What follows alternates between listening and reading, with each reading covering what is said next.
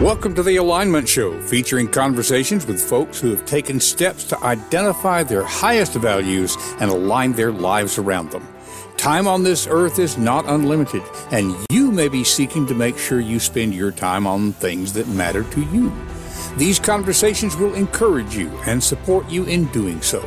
Now, let's meet this week's guest on The Alignment Show. Good morning, good evening, good afternoon, whatever time it might be in your part of the world, you are once again on with The Alignment Show. I'm your host, Don King, and we are here to talk with people who have taken steps to bring their lives into alignment with those things that matter most to them. I'm excited to introduce to some of you. It's not an introduction for regular listeners because he's been on before, but still, I'm excited about this. Uh, and I'll be introducing John David Mann to you in just a moment. Let me remind you of a couple of things. Uh, one, I may be a little more scattered today than usual. My uh, severely disabled daughter has been in the ICU for 12 days now, I think. Uh, I'm fortunate enough to be at home at the moment, so maybe things will go pretty smooth there. But I'll admit I'm a little more scattered than usual, and that's not the best on any day. Still, uh, another exciting bit of news we're uh, less than two weeks away from the release of The Way of the Three Year Old Why. And uh, so just want to be sure that uh, you remember how to get to that. If you have an interest, remember the three way of the three year old why is a business fable that is aimed at this whole idea of, of living your values to value your life. And so you, you will want to get on that if you can, because folks who are subscribed will be getting the first release. We're just going to put it on our store for the first couple of weeks and then we'll go wide after that.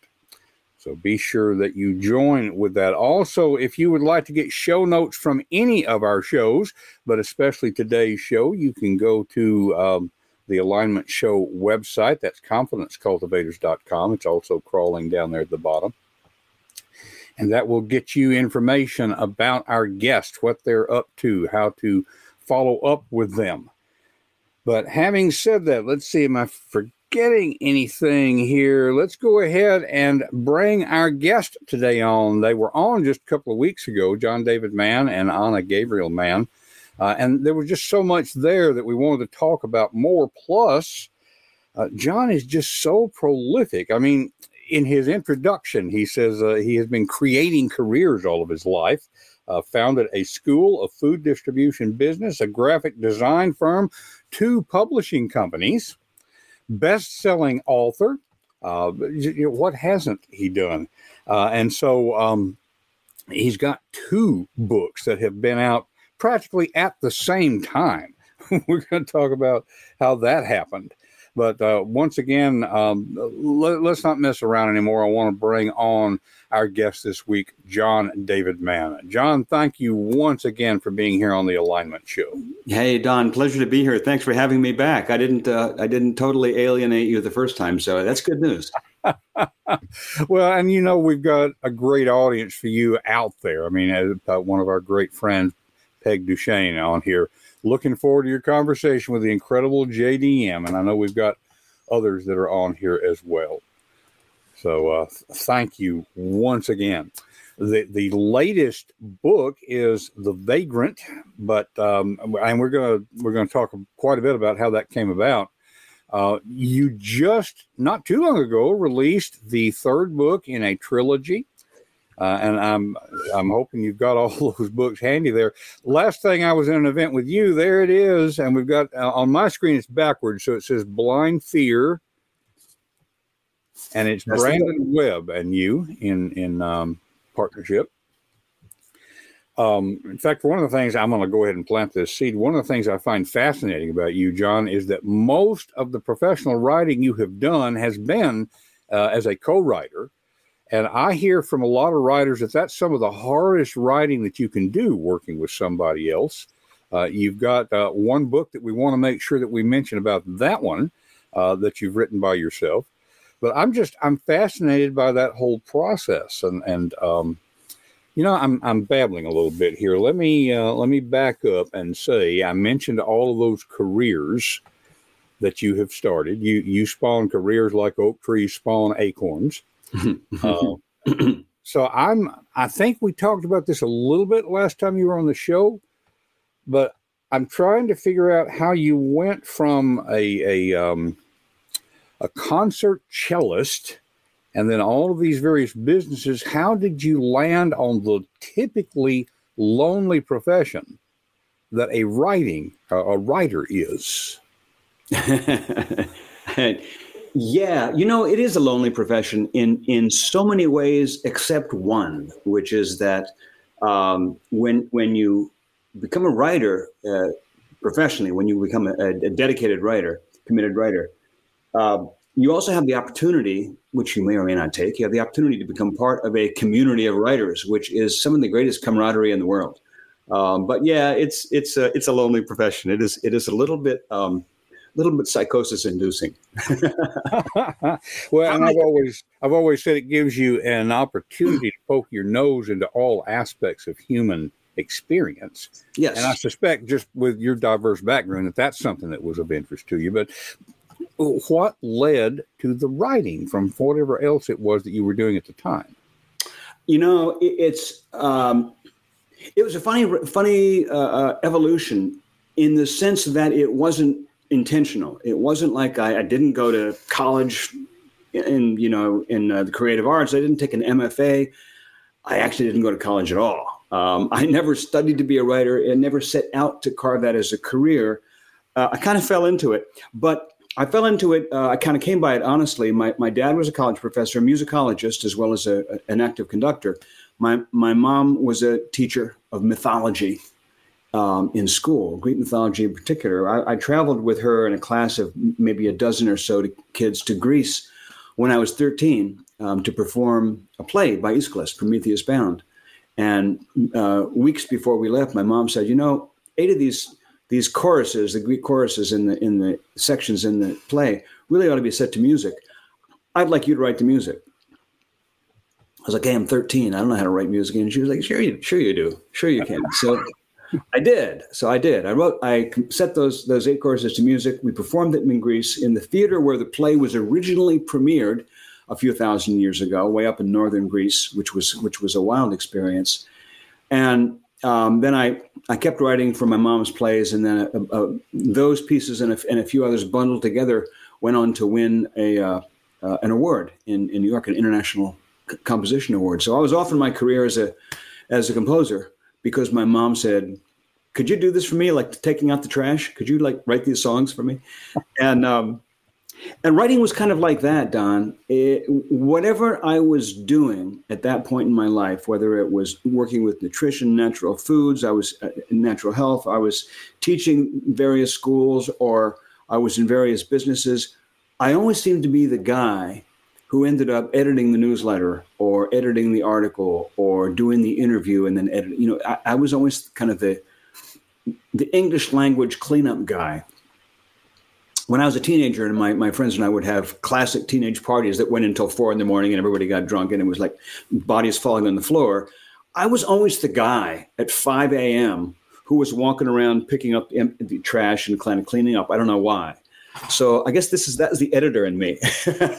so um, I I actually spent two decades editing other people's stuff, um, editing articles interviews, columns, editorials that other people submitted to the various journals that I founded or worked for or worked with. And I learned kind of the, the skill set of taking writing that's well meant, but not that great, and ratcheting it up to its full potential, mm. elevating that writing so that it starts to sing. And um, you know, one of the, the, the authors whose writing I tinkered with and and fixed and, and elevated regularly was a guy named Bob Burg. You may have heard of. know a little bit about. Bob Burg, Yeah, yeah, yeah. And you know, bit by bit, I just you know, Bob at one point approached me and asked me to edit a thing he was doing, and I did, and I edited an edition of Endless Referrals, and we did another project together. And then he approached me in 2004 and said, "Look, I've got this idea for a book. It's like a parable." and I can't write that kind of thing. I tried, took a stab at it, but it's, it's not working. It's not what I do. I'd like you to write it with me, for me, together as a duo, as a, as a, as a collaboration. Mm-hmm. And uh, of course, we did. And um, that wasn't actually my first book. My first book came out just months before, a year, almost a year before, um, which was the memoir of a, of a teen entrepreneur. That wasn't the title. It was called You Call the Shots, is the title. And it was the memoir of an extraordinarily successful 19 year old entrepreneur. And I had a blast writing it. But that was kind of like an expanded version of doing an interview for a magazine. Right. And I was kind of learning my chops in terms of how to how to structure a whole book. And I'd, I'd done a bunch of work for other other people where I'd taken their material and chopped it into a book. And so I was getting that skill set down. And when I sat down with Bob's idea and it became the Go Giver, uh, that is what really launched my career as a writer because I realized this could work. Um, I can I can write a book and it can it can support me. Supporting yourself as a writer is is notoriously fiendish. Yes. Um, yes. Sort of asymptotically approaching the impossible. But um, I figured, hey, if the Go Giver works, maybe I can maybe I can make this my career, and so I did and now I'm 30 books later. Wow. Wow. And it, it occurs to me, I know you've been on, um, I'm pretty sure I'm remembering correctly, you've been on James Altucher's um, podcast. Yeah. And of course, James is known. That was a joy. That was a joy. I was really, it's on my website. Well, it's actually, uh, we'll get to that. But yeah, it's worth listening to. It was really, really fun. Yeah, we yeah, talked about fantastic. I mean, he, he's the guy who's known as the skip the line guy, you know, in a lot of ways. And yeah, you, you I, I could see where he would want you on his show because you just embody that. I mean, yeah, did, did we hear a lot about imposter syndrome? Is that anything you have ever dealt with? I mean, it almost sounds like if you decide you want to master something, you just jump into it. You know, um, I totally do, it, it, and it's it's it's not quite schizophrenic, but I suppose it could be approaching that. Now I've used the words psychosis and schizophrenic both, and we're only like 10 minutes into our interview. That's great. Um, heck knows where we're going to go next. But it, it's, I do have a lot of uh, curiosity and interest. And I, I did, as I've already kind of hinted at, I had a mom who was one of those moms who would basically say, you can do whatever you set out to do. She didn't say it in those words, but, but, but she kind of did. Mm-hmm. Um, I, I, I when I was 16 or 17, I dropped out of high school, and friends and I started our own high school. And this is like the bumblebee flying because it doesn't know it's, you know, physically impossible. A bunch of 17 uh, year olds and 18 year olds who started our own high school uh, with with uh, uh, an adult whom we interviewed and hired to help us do it. And it was very successful. I've done things that I have skipped the line a lot, but at the same time, I suffer from as much honestly, imposter syndrome is a good way to describe it. Um, sort of the the twin mental states of total confidence and abject self doubt. Mm. Uh, I no human being is a simple thing. We're all complex e- ecologies right. of thought, spirit, and emotion. Um, my my screenwriting teacher, who's a wonderful, wonderful man named Hal Croasmun, and C R O A S M U N. For anybody who wants to study screenwriting, this is the guy. He is the guy. And I studied screenwriting with him in in, uh, in California. It's all online and on the phone, so I didn't travel out there um, for a solid year just before writing The Go Giver. And a lot of the skills I learned from Hal uh, I was able to apply in the in the writing of The Go Giver. But in one of his programs, he has a, an advanced program, uh, sort of the Pro Series, he calls it, he has a lot of smaller programs for specific skill sets, dialogue and character and plot and so forth and so on. But he has this pro series. And at the end of it, sort of at the pinnacle of it, he says, Look, I've given you tons of skills. But if you want to have a successful career as an A list writer, they're really boil down to two. And one of them is constantly improve your writing. Your your best is not good enough. You have to do better than your best. Be excellent. Excel, excel, excel. Just become a really, really proficient writer. Hone your skill, hone your skill, hone your skill. And number two, don't be a. Uh, this is a family show. I guess I can't use the word. I'll say, don't be a jerk. And he clarified or he elaborated and said, you know, contrary to the popular image of the temperamental prima donna, nobody in Hollywood wants to work with a, again, I'll say the word jerk. Um, you've got to be easy to work with. So there's, there's two principles: become become beyond excellent at what you do, so that your your your product is undeniable, your your craft is is irrefutable, and be easy to work with. Be easy to work with, and uh, so being easy to work with in practice typically translates into being open to other people's critique, other people's suggestions, other people's notes, as they call it in Hollywood um, not having the attitude that you know everything, which is interesting because in order to excel, you kind of have to. There are these these twin mental states of uh, what Neil Gaiman calls having the arrogance of a teenager and the humility of a monk, which you you need in alternation, like an alternating current, to to be successful at anything. I think, mm. and I think writing is is is kind of like that. You asked about the imposter syndrome. There is not a book that I don't experience somewhere early in the process as an impossible mountain. It's like this is just not working. I'm working on a book right now, and I just have just climbed out of about three months of being on the verge of quitting because I felt like it was impossible. Mm-hmm. And after 30 books, you know, you think I kind of know how this works. I have some level of, of proof that should be telling me, and it does. It does tell me I kind of know how to do this. But that's not enough because we're human beings. Um, I still hit that point. Um, there's a, a, man named Gene Wolfe, a wonderful novelist, who told Neil Gaiman, one of my favorite writers. Neil, Neil was writing the American Gods book, and he said to, to Gene at one point, I think I finally figured out how to write a novel. And Gene just looked at him and shook his head and said, Oh, Neil, you never learn how to write a novel. You only learn how to write the novel you're writing. Mm. And I, I really think that's true. It's like you don't really learn how relationships work. You can learn a lot about how relationship works, how relationships work, but everyone is also unique. Um, you're you're all, you're almost learning the one that you're in, because the person that you're with that you're with is unique. Uh, and it's the same way with with writing books. It's the same way with being an entrepreneur. You know, you can start six businesses, ten businesses, and you learn a lot about how that works. And you can be confident and trust in your knowledge at the same time. Don't be a, and I'll use the word jerk. you, know, you have to stay open to the possibility that there's stuff here you haven't learned yet and you don't know yet. Mm-hmm.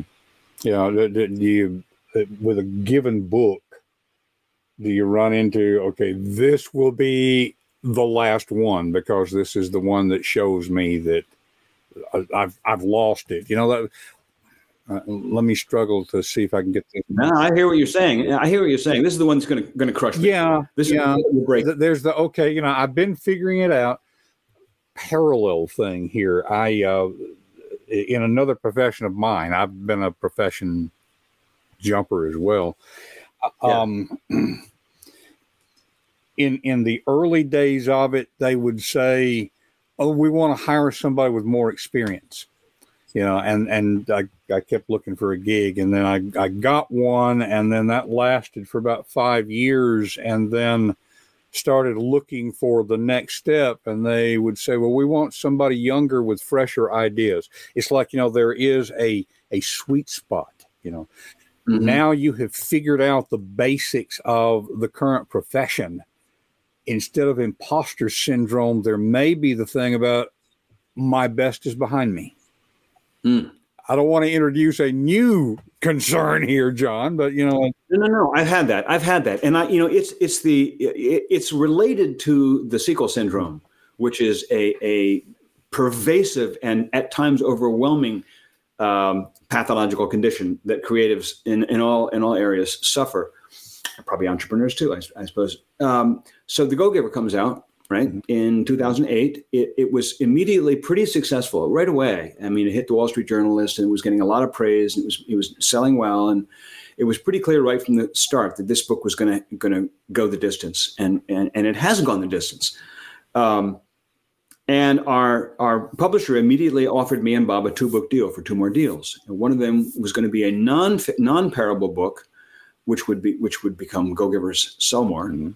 It's, a, it's a book of like 31 little mini essays about the principles in the first book. It's kind of like a companion volume to the Go Giver, and it's not even though it's for sales people in sales. There's a lot of content in there that's really about life more than sales. Life But- is sales. So yeah. because that's that what do you expect exactly that was that the other book in the two book deal was going to be a, a second parable and um, so we did that and we, i decided i want to make this parable about leadership one of my favorite topics as you can tell from the current thing.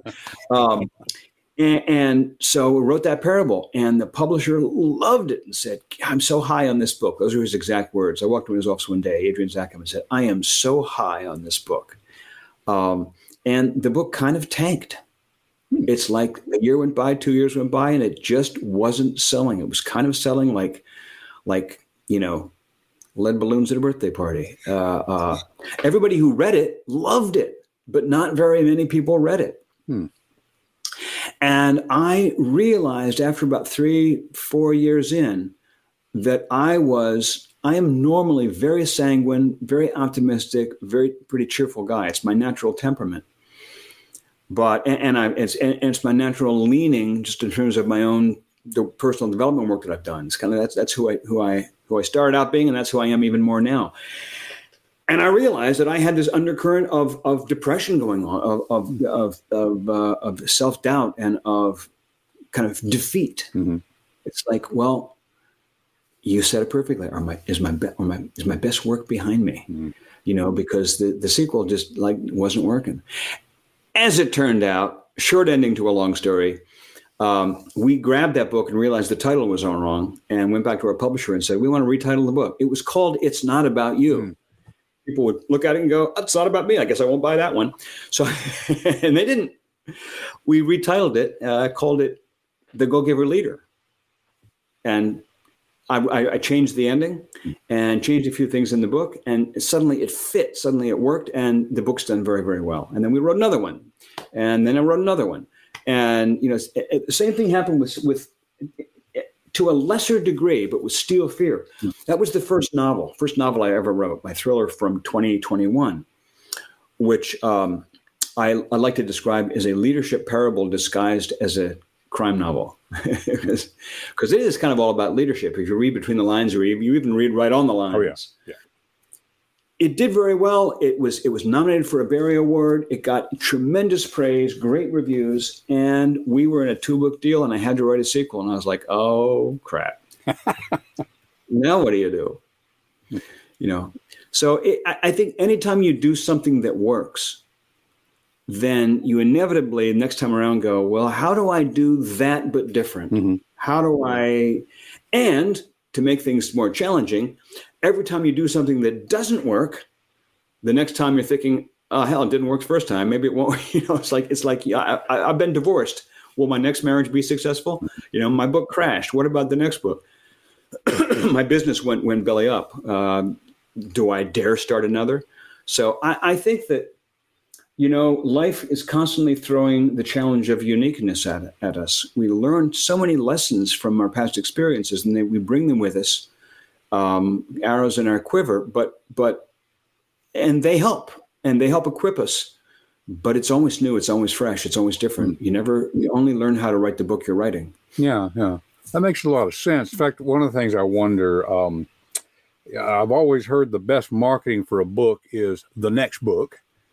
Uh, Yeah. And and you, you commented, uh, I, I was able to be online for a uh, an in store event that you did not too long ago, uh, and you commented at the time that you really hadn't planned it that way, but you kind of wound up with two books that were in release at the same time. And now I hear you say you're working on another book the, the, that certainly increases the workload, but does it reduce the anxiety that you don't have all your eggs in one basket? I mean, you know, the Vagrant is in release right now, and and before we run out of time, I want to be sure people know about it and how to get it.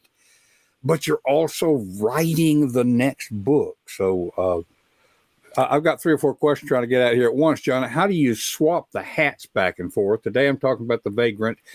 Tomorrow I'm talking about uh, the third Finn novel. Uh, I'm Yeah. also thinking about writing this one. that increases the stress in some ways, but on some other ways, it's like, well, I don't have everything tied in this one. I don't have time for imposter syndrome. I'm too busy writing the next one. How does all that come yeah. together? You know, does it does it reduce the anxiety? No, okay. not really. Not really. Okay. Um, and I'm not sure anxiety is quite quite uh, the word that I use to describe the state of it, but it, it, doesn't. In, in some ways, like my friend Lou Berney, who is uh, uh, uh, one of my favorite novelists currently. Um, Lou teaches at the, at the University of Oklahoma, and he just um, he had a, a, runaway smash a couple of years back, which was on on, all, on a lot of best of the year lists, called November Road. It was a JFK assassination book. It wasn't about the assassination. It was about ancillary to the assassination. It was about a low level mobster and a, and a, and a bored housewife, and it was it was a beautiful, beautiful, very moving character study, and it was just enormously successful. And years went by, and uh, uh, I think it was four years ago, and Lou just came out with his next book, and it's it's my the best book I've read this year, mm. called um, it, it's called Dark Ride. It's kind of short. It's a magnificent, magnificent uh, thriller. Um, but it, again, it's very human, very, very wonderful human character study. It's hilarious and heartbreaking and poignant and just a masterclass in, in writing. But I say that to make this point. Lou's doing one book at a time. And I envy that because I think that that would be easier, actually, because I could put all of my energy in that book and in promoting that book and in thinking about that book and then putting that book to bed. And then, and Lou's books aren't in the series. Mine are in the series. Mm. Um, at least the, the, the thrillers are. So yeah, it is it is a challenging path to be juggling book project after book project. It's not that hard to switch hats, surprisingly enough.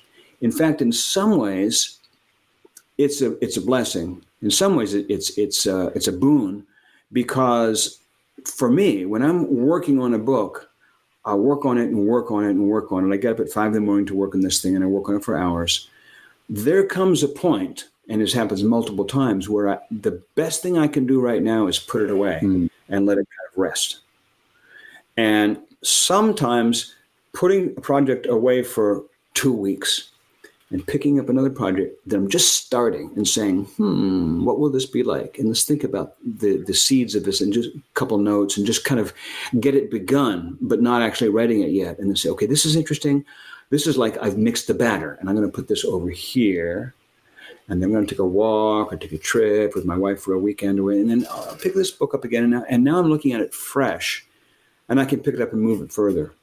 And and sometimes rather than that being an interruption or a distraction, it can actually kind of help the let the rhythm of life support the creative process. Hmm.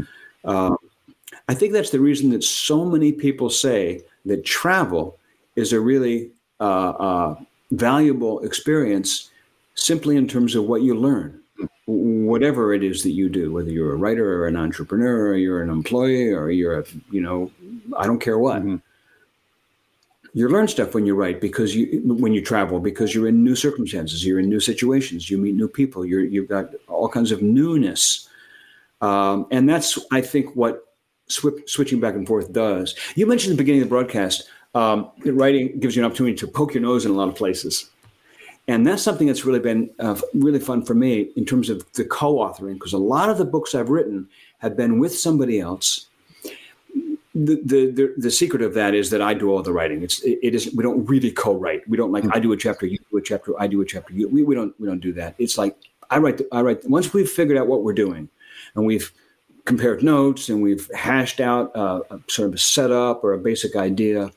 Um, then I go off to my room and I write I write the okay. book and then and then we get back together and we and we we, we uh, kibbutz back and forth. Kibbutz? Kibosh be we uh, we kibble back and forth and uh, and and hash things out and develop them further. And then there's a lot of collaboration but the writing part I do myself. But because I'm doing it with this other person it's taking me into other areas that I have no familiarity with.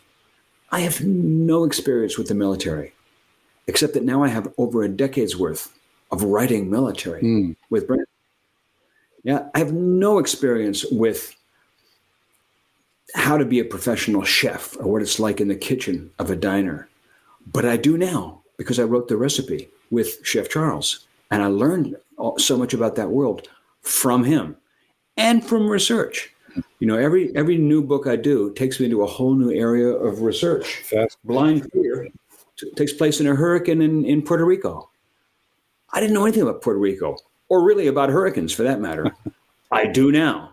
And if you read this book, you will too, because that's like every book is an education. Well, and so yeah, it is fun. Let, let, me use that to kind of lead into the vagrant uh, a bit. Been out for what, two weeks, three weeks? Yeah, just brand new. Right. So, um, still got that new book. Oh, yeah, I love that. I love that. So, um, without giving away too much here, it, it is a parable. It, in a lot of ways, is the, I think I've heard you say it's the most, uh, what would you say, most like a novel of any of the parables that you've written, although it's making points.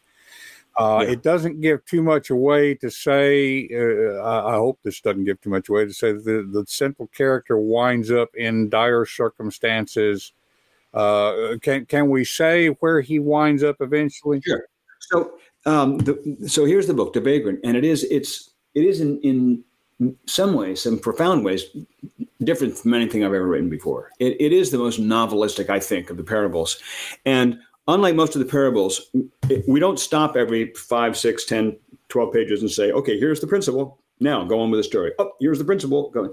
And don't get me wrong, I love that. I, have done that in all the Go Giver books. I did that in, in you know Latte Factor. I did uh, Out of the Maze. It's great. But this is different. This is just presented like The Alchemist as a story. And there are obviously lessons couched within the story, but we don't say, hello, this is a lesson. You know, it's just, you read the story. And it is about a man named Bob. it, it is a, a, little bit modeled after the book of Job. Hmm. So you already get the sense that misfortunes are going to happen. Yeah.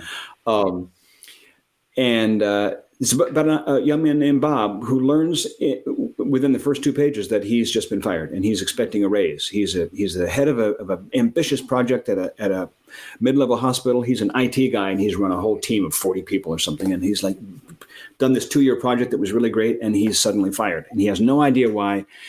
And it's the, it's it's the process of self discovery. Bob comes to realize over time that um, other people don't necessarily see him the way he sees himself. He's kind of a, and I'm going to use the word jerk.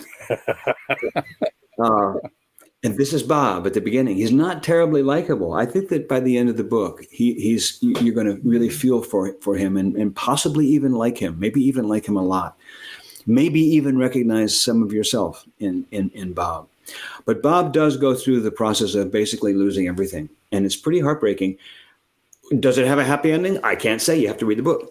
Um, but I will say there are. Um, uh, it's it feels it was very human emotional experience writing it. It's I'm really fond of this of this little story, and I I feel for Bob, despite the fact, and maybe even in, in some ways because of the fact that he's such a jerk at the beginning. Um, you know, I've been a jerk.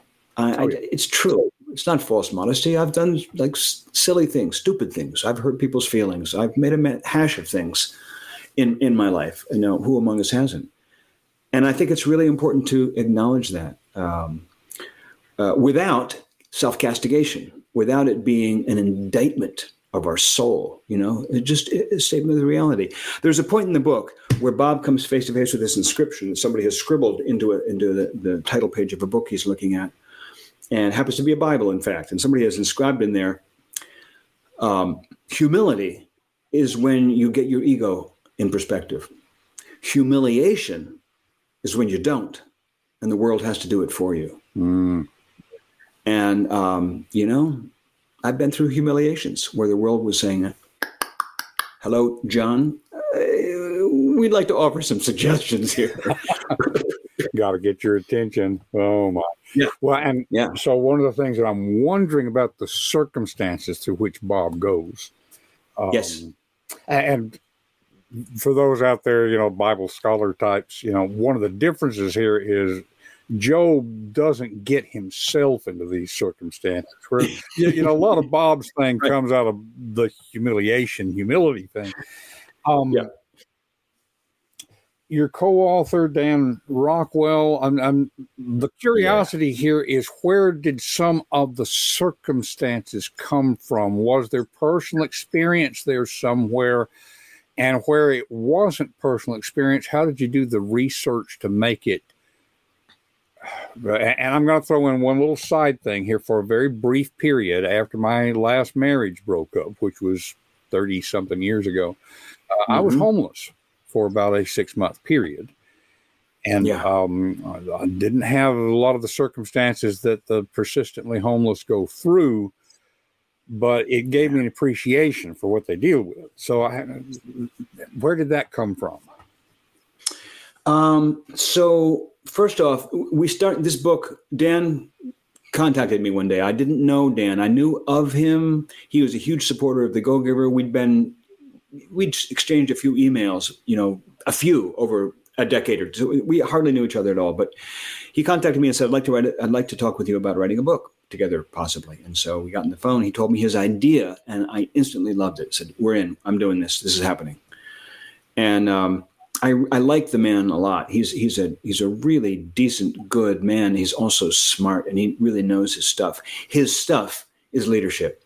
He works a lot with organizations um, you know, for-profit organizations, nonprofit organizations, all kinds of organizations, and he's masterful at helping people um, learn how to lead and learn how to work as a group. And he, he's that's his, his expertise, and he's really really good at it. Um, so he had a basic story setup idea. He, he had an idea for Bob. He was already called Bob. He had an idea for Bob's encounter with this homeless guy, which happens on page one, page two. I'm not giving spoilers and he had a basic idea for how this encounter would go and sort of the arc of the book in, in broad terms.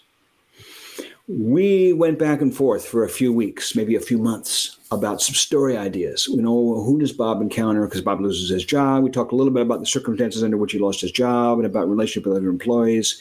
And kind of, there's a little bit of political intrigue, the company that Bob's been fired from. And we, we talked that over a little bit.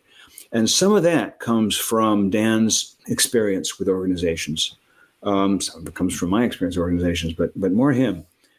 But then, you know, Lacey, the ex-girlfriend, and his dad, and the the the homeless episode, and the shelter, and all that just developed as the story grew. It wasn't planned out. It just kind of it just kind of grew up in the course of developing the idea. Uh, homelessness the workings of a shelter, uh, the workings of a hospital, of an emergency room. Of course, I've been in emergency rooms, but I've never been in a, in a homeless shelter. All that was just writer's imagination and you know a little bit of fooling around on the internet. Every book, no matter how simple the book is, even the Go Giver, it's just like this simple parable. There's always stuff you have to research. Mm-hmm. You know, in the Go Giver, there's a speech Deborah Davenport gives about uh, how she learned sales techniques from A to Z, and she proceeds to give 26 different sales techniques that start with A, B, C, D, E, F, G. Well, I didn't know those things. So I remember when I was writing that scene, I had to go digging around to come up with an actual, real closing technique that starts with, you know, Q or with, uh, with V or with L. And uh, you're always researching stuff. I had to research what were the uh, leading coffee bean producing companies just for a, a, sentence that happens in the Go Giver. That's part of the joy of writing is you have to go digging and finding stuff out. But a lot of it is it's just the product of empathy. You know, you're going to write about this woman who is a cancer survivor, and you are neither a woman nor a cancer survivor. Can you do it? Yeah, you can, because you're both human beings. You can actually write any circumstance, any person, any group, because they're all human. And for that matter, you can write a dog, you can write a cat, you can write a beetle, because there's there's a, a, an essence there, a life essence there that you know you can relate to. Anyway, that's that's what I believe. I believe that you know most of it comes out of out of your imagination, but where that comes out of is empathy. Mm, the empathetic factor. That's yeah. Wow. That is great insight, John. I'm looking at the clock and realizing I've kept you overtime already. I want to make sure that folks know where to find out more. Let's show your website here. There it is. There we are. Okay, and that. Hey, look at that! What a great quote from David Bach. Thank you, David. Yeah, yeah. A modern day fable of fall and redemption in the spirit of Charles Dickens' Christmas Carol. Cool. yeah, and and, and I, I, always forget that we've got folks that are on here audio only. So the website is John David Mann. That's man with a double N dot com. JohnDavidMann.com. And whatever his current book is, you're going to find information about it right there. And yeah, that's that's that's a great quote from David Bach. We've got uh, audio only folks. There's on the screen. We're seeing various uh, quotes. There's one from Daniel Pink. I mean, that's a well-known name. Um, so the Vagrant is the current book. We'll have links in the show notes. Um, I, am just I'm going to point people to your website, uh, John, rather than to the various bookstores. Yeah.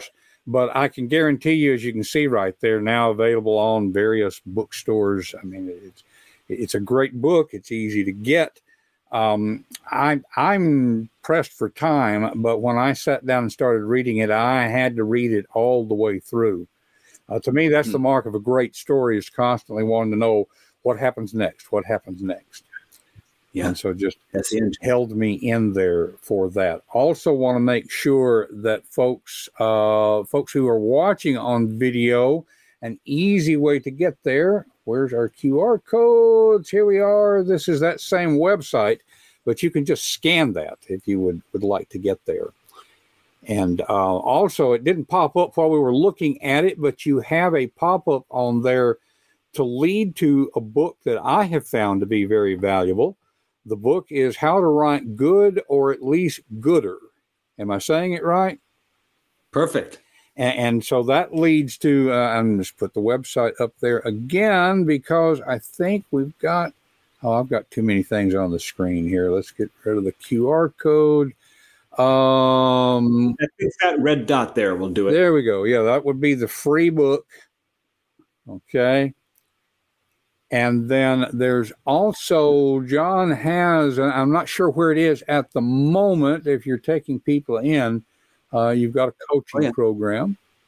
There we are, yeah. now taking new enrollments through June 2023. I'm hearing. That's out of date. That's out of date. It's actually uh, now current rolling enrollment because it's is now ever, uh, recast as an evergreen program. Ah, so you can join. Okay. Very good. And I mean, this is this is excellent stuff. Uh, you know, everything that uh, John has learned in practical terms through personal experience, through his through the training that he has done. Um, I, I, I, just can't recommend it enough. So uh, it's one of the reasons we wanted to be sure to bring John on again. And uh, I've already mentioned it. We're over time. You know, we could talk for hours about this stuff. And um, I just I want to encourage people to go to John's website, look for several of those 30 books. Um, I I am enjoying reading through the thriller series right now, John, and I can see the progression of, of, how you develop character and, and plot and that sort of thing. I mean, you're just living out that whole principle of constant growth. So, uh, uh, as we get ready to wrap up, I'm going to ask two questions. One is, what's next? You know, whatever it is that you can think of. And it's not necessarily next book. I mean, if you get tired of writing, are you going to become a, a rocket scientist or, you know, what, what would be next? you know how they say it's not rocket science? Um, well, my son is actually a rocket scientist, ah, so okay. I don't. I don't need to do that. I do not have any progeny uh, in brain surgery, uh, but uh, I mean, what's next for me is right now I'm really involved, as you said, in this this program. Thank you, Peg. And I'm in in uh, developing out this program and taking it wider, and that's you know taking a lot of my time right now and a lot of my a lot of my my passion and, and my joy. Um, I'm of course the the the next Finn book is is cooking. Um, I don't have a, a, date for that, but that's that's in process. I'm working on a novel just myself, a, a, brand new novel, a new a beginning of a new series um, that's set in New England, and I won't say more about that because I don't have a, a, due date on that either. But that's what I'm I'm currently working on is is a is a, a new novel series, um, and I guess I'll just mention this that there is a deal if you. Um, uh, I have a, a, a, newsletter for the Finn series called uh, at the website called webbandmann.com. And if you subscribe to that news, you just you just read this a few days ago. We have a screen deal in Hollywood for a studio to adapt the Finn books to a TV series. The fact that we have this deal with the studio doesn't necessarily mean it's going to happen because Hollywood has a lot of hurdles you have to jump. But it does mean that there is a studio who's put down money and is committed to developing it, and, and it's a it's a really great, it's an Emmy-winning studio, fantastic uh, people. So we got a great writer on board, and so the the Finn TV series is at least halfway between here and becoming real. Wonderful. Wonderful. And in fact, t- talking about what's coming up, you had said before we started uh, started the broadcast, uh, and I'm changing the crawl down here to show that uh, you've got coming up a, a live Q and A with uh, you and and Dan. Is that right? You and Dan Rockwell right. on the Vagrant. Right. Uh, you right. can find out about that by sending an email, simple old fashioned email to the vagrant book at gmail.com. The vagrant book at gmail.com. October 19th? 19th. 19. Okay, October 19th. So, folks, be sure and send an email about that. If you're watching this uh, in the future, you know, because that's one of the things about podcasts, they're kind of evergreen. If you're watching this past October 19th, 2023, then uh, I would say go to johndavidmann.com to see what's coming up uh, in the future. And chances are good, Don, that we'll archive the video of that of that uh, that fireside chat that we do. So if you go to johndavidmann.com in the future, travel into your into your Marty McFly machine and into your DeLorean and go in the future. Um, it'll probably be there on my site. Sounds, on the Vagrant page. Sounds good. Sounds good. All righty. Well, I, I we're all uh, as I've said already several times. We're so over time. I think we will wrap it up. Uh, you've got other meetings, and I've got one coming up in less than fifteen minutes now.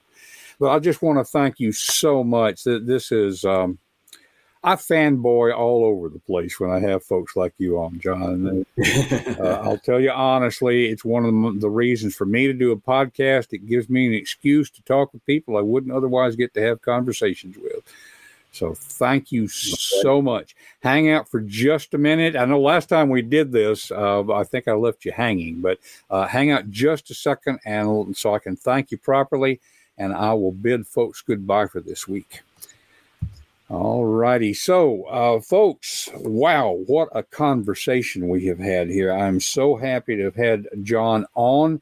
We have great conversations every week here on the Alignment Show.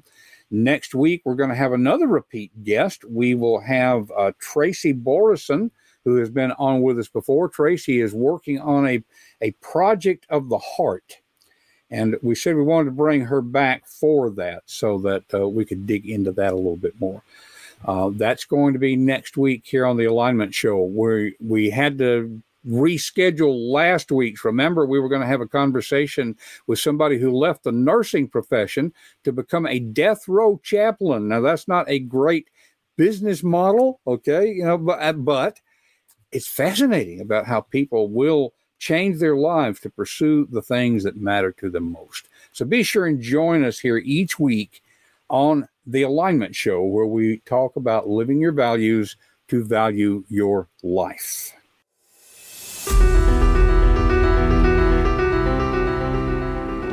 That's it for this week's episode of The Alignment Show. What has it inspired you to do in your own life? Whatever it is, take action now and take the first step. It will help you to talk with a friend about what you're thinking. Share confidencecultivators.com to spread the goodness. And remember to live your values and value your life. We will see you next week on The Alignment Show.